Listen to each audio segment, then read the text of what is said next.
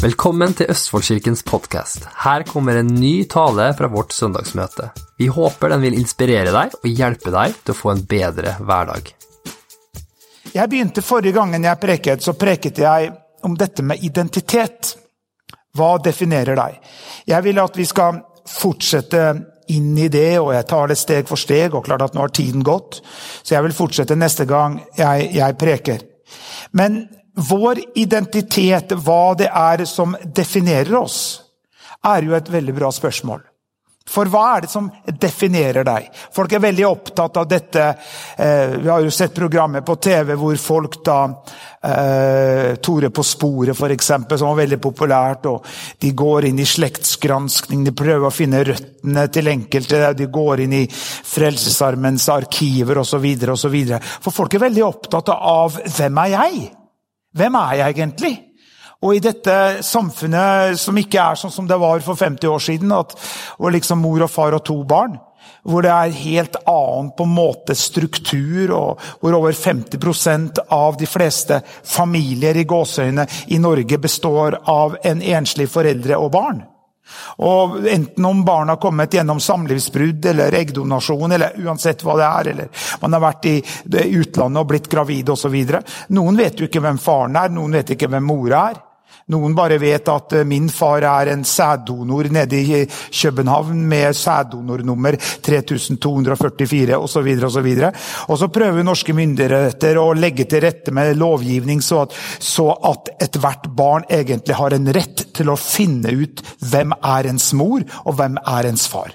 Nå skal ikke jeg gå inn i den debatten her, men det er naturlig å vite hvem er jeg? Hva definerer deg? Jeg er 56 år gammel.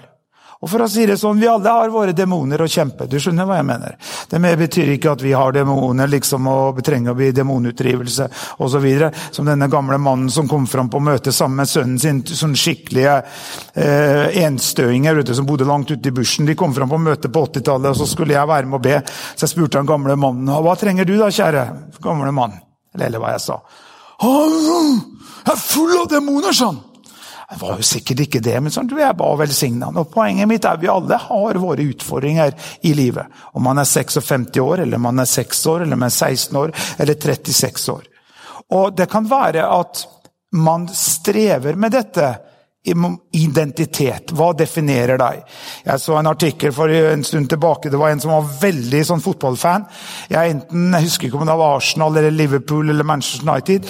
Men han gikk aldri i noe annet, om det var i jobbesammenheng eller i fritidssammenheng. Han gikk aldri i noe annet enn i fotballtrøya til det fotballaget sitt.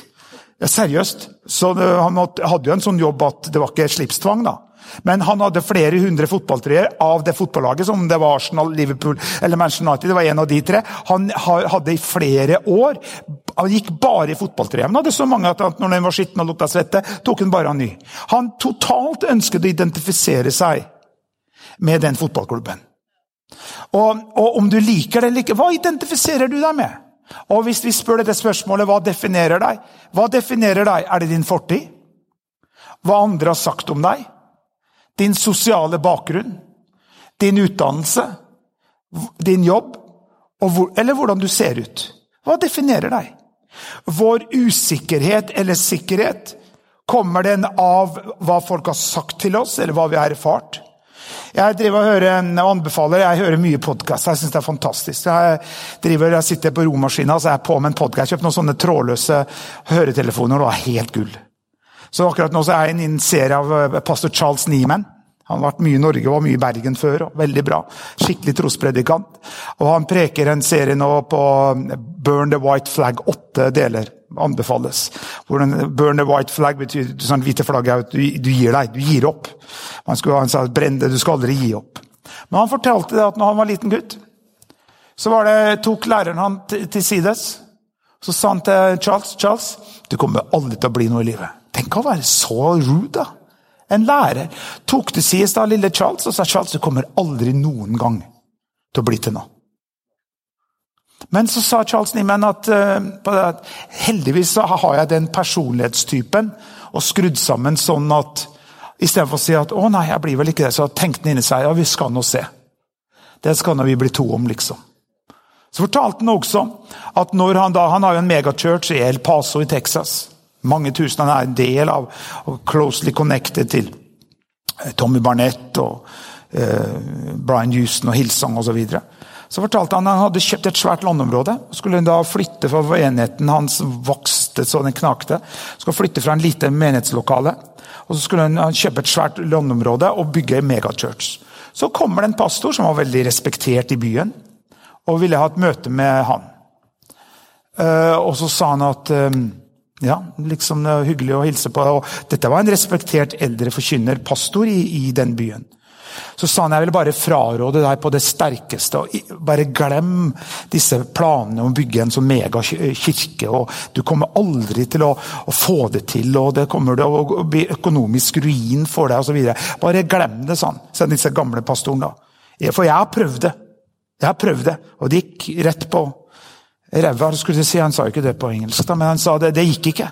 Så bare glem det. Uh, men da svarte han tilbake Charles Niemann, for han liksom hadde litt guts i seg. sa no, I'm not receiving that. Jeg tar det ikke imot deg. Det skal nå bli to om. Det her skal jeg lykkes med. Dette skal jeg få til.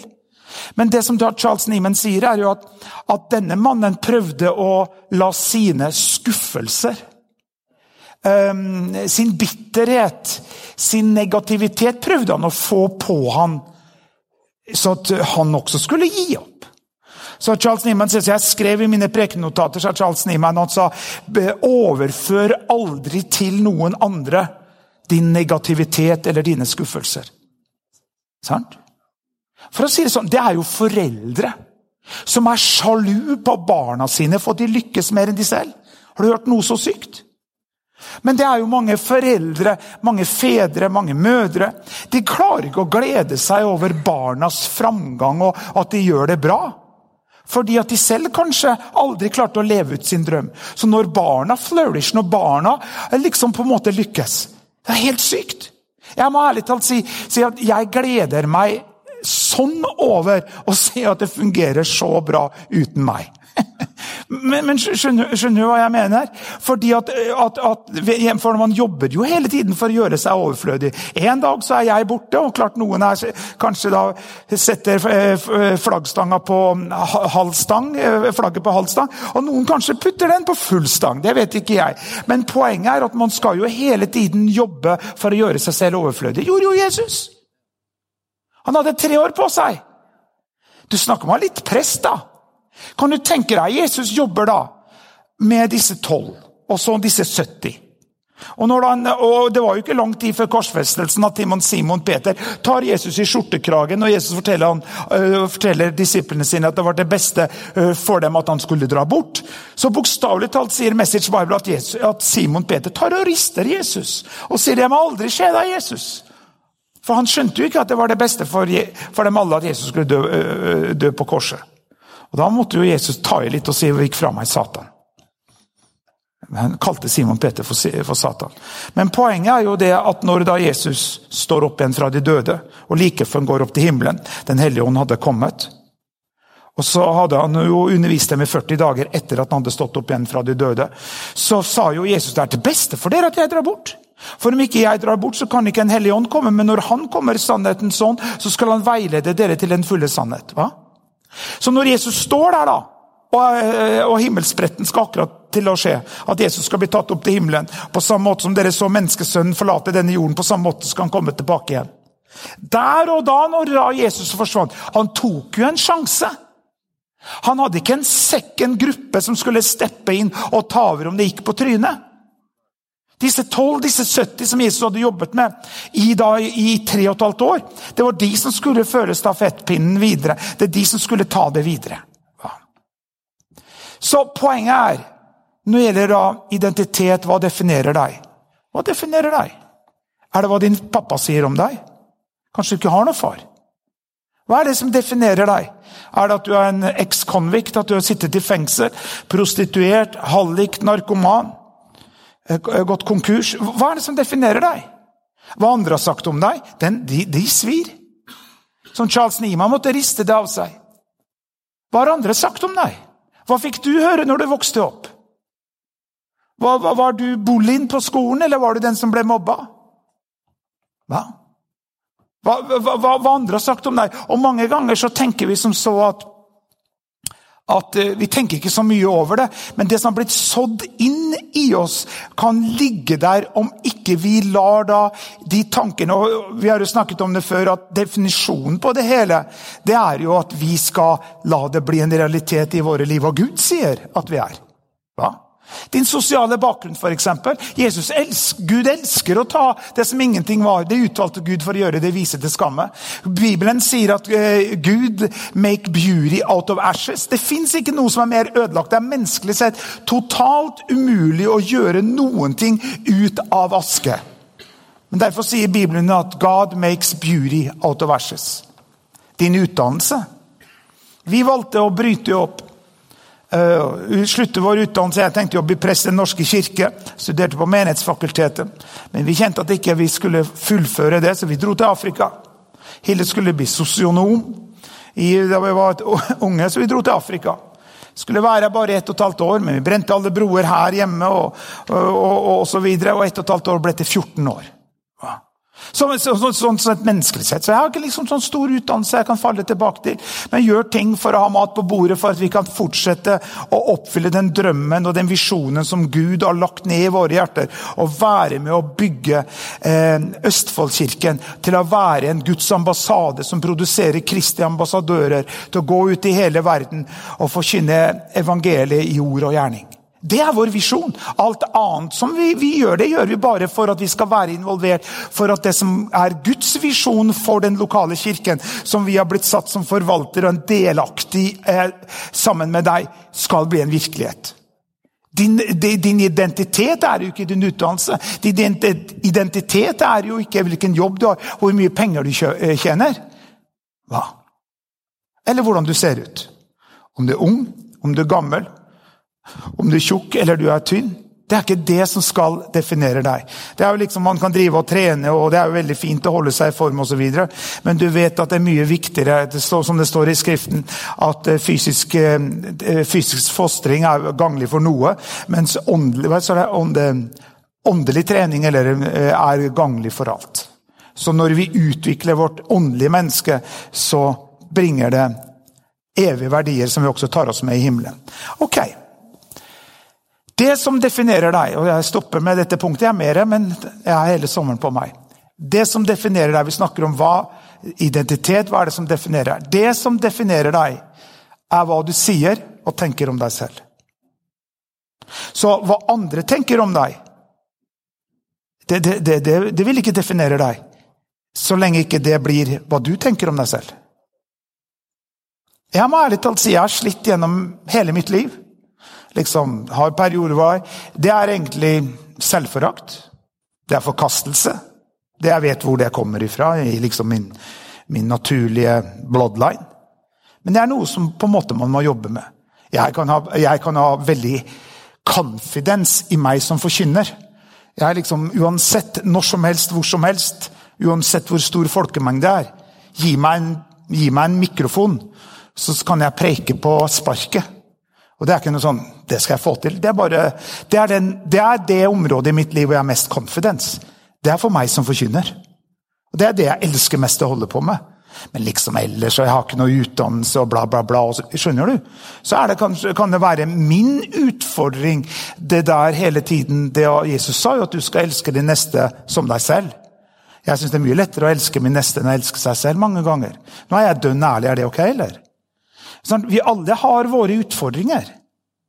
Som da på en måte kan være ljome. enten at for eksempel, La oss si at du har en slektning. Nå så jeg, jeg så en sånn TV-serie. Eh, det er Australias mest eh, populære og kjente TV-serie. heter for MacLeod's Daughters. The Eight Seasons. Jeg tror vi er på episode 284 eller noe sånt. Men, men poenget er i en av disse episodene så er det en um, datter som kommer fram, og hun bruker hele livet sitt på Og faren var veldig tøff advokat.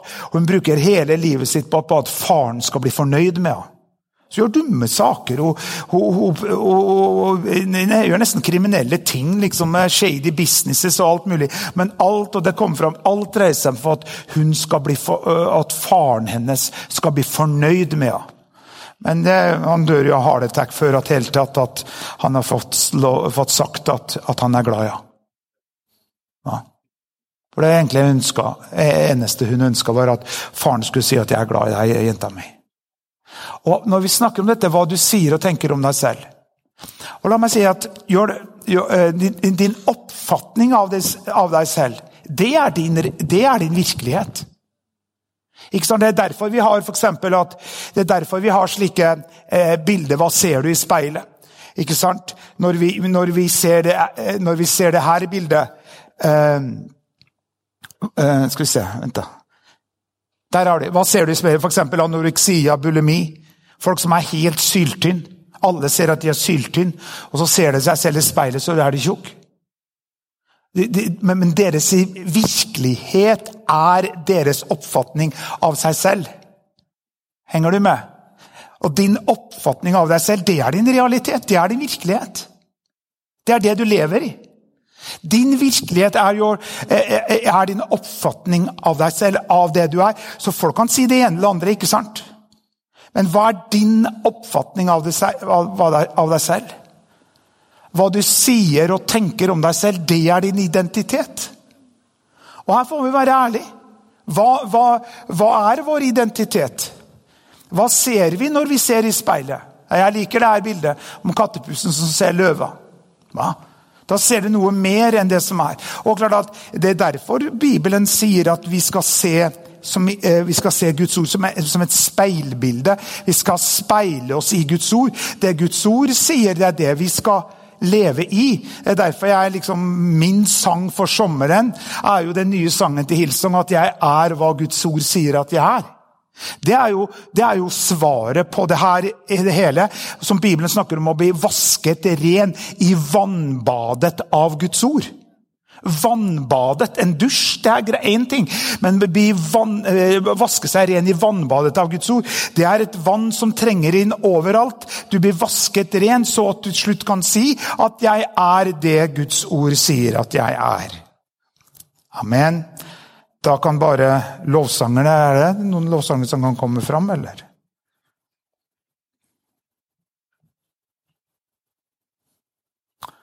Et feil selvbilde. Et feil selvbilde som er basert ut ifra hva andre har sagt om deg, dine opplevelser, dine erfaringer. Dette er noe som du og jeg trenger å forandre gjennom Guds ord og gjennom Den hellige ånd. Derfor taler jo Bibelen tar jeg en liten dypdykk her. Så snakker jo Bibelen om the renewing of your this, uh, Bibelen snakker om the renewing of the spirit of your mind, sier det på engelsk bibel. Fornyelsen av din ånds uh, mind. Og det er egentlig det Bibelen snakker om. Your subconscious. Din underbevissthet. Her oppe så kan du og jeg si 'Jeg er et Guds barn'. Ja, ja. Amen. Prisje Gud. Jeg er hva Guds ord sier jeg er. Ja, prisje Gud. Halleluja. Men hva sier din underbevissthet? Hva sier ditt beliefsystem som er nedlagt i deg allerede fra du er fem år gammel? Hva er ditt beliefsystem? ikke, jeg har noen veldig bra belief, altså trossystemer, som er veldig bra. Men så har jeg også noe som jeg jobber med. Og hvordan man gjør det? Jo, det er gjennom Guds ord og gjennom Den hellige ånd. Det er å finne bibelverser i Bibelen som omtaler de områdene som du sliter med. Om det er forkastelse, om det er selvforakt, om det er sykdom, om det er frykt for konkurs, bekymring for barna, bekymring for barnebarna uansett hva det er for noe, så har Bibelen Det er så lett å finne slike bibelverser når du kan google det og søke på søkerord og bibelleseplaner, bla, bla, bla. Så finner du bibelverser som omhandler de områdene som du sliter med. Så tar du de bibelversene, kanskje det er tre bibelvers. Fem bibelvers. Skriv dem ned. Skriv dem inn på iPaden, på telefonen eller hva det er. Start med å si takk, Gud, og så sier du bibelverset. Takk, kjære Gud, at så er det da ingen fordømmelse for den som er i Kristus Jesus. For åndens lov som gir liv, var i Kristus gjort meg fri fra syndens og dødens lov. Så for eksempel, Hvis det er et bibelvers som du trenger å bygge opp og forandre ditt belivssystem.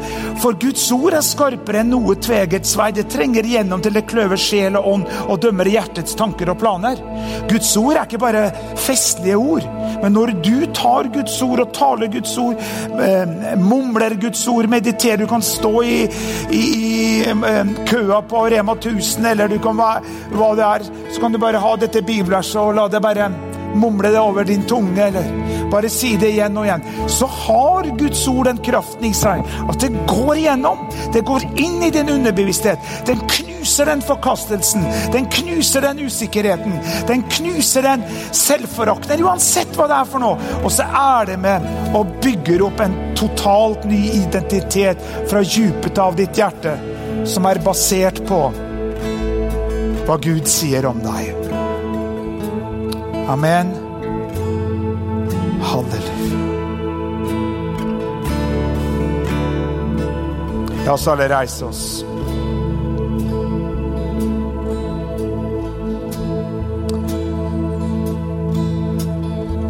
Far Gud, jeg bare takker deg. At ditt ord sier at jeg er hva Guds ord sier at jeg er. Takk, Fader Gud at du gjør et dypt verk i oss, at uansett hva mennesker sier om oss, uansett hva vi har opplevd, uansett hva vi har erfart, uansett vi, hvor mye vi synes at vi har lyktes eller mislyktes, så ønsker den enkelte en av oss å komme inn i den tryggheten, i den identiteten, at det som definerer oss, er hva Guds ord sier at jeg er. Derfor gir jeg deg all ære, lov og pris, Herre. I Jesu navn. In my father's house, there's a place for me. I am a child of God. Yes, I am. I am chosen, not forsaken. I am who you say I am. You are for me, not against me.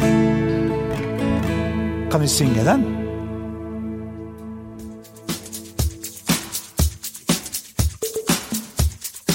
Takk at du lytter til dagens podkast. Hvis du trenger forbønn eller ønsker å kontakte oss, send oss gjerne en mail til post at østfoldkirken.no.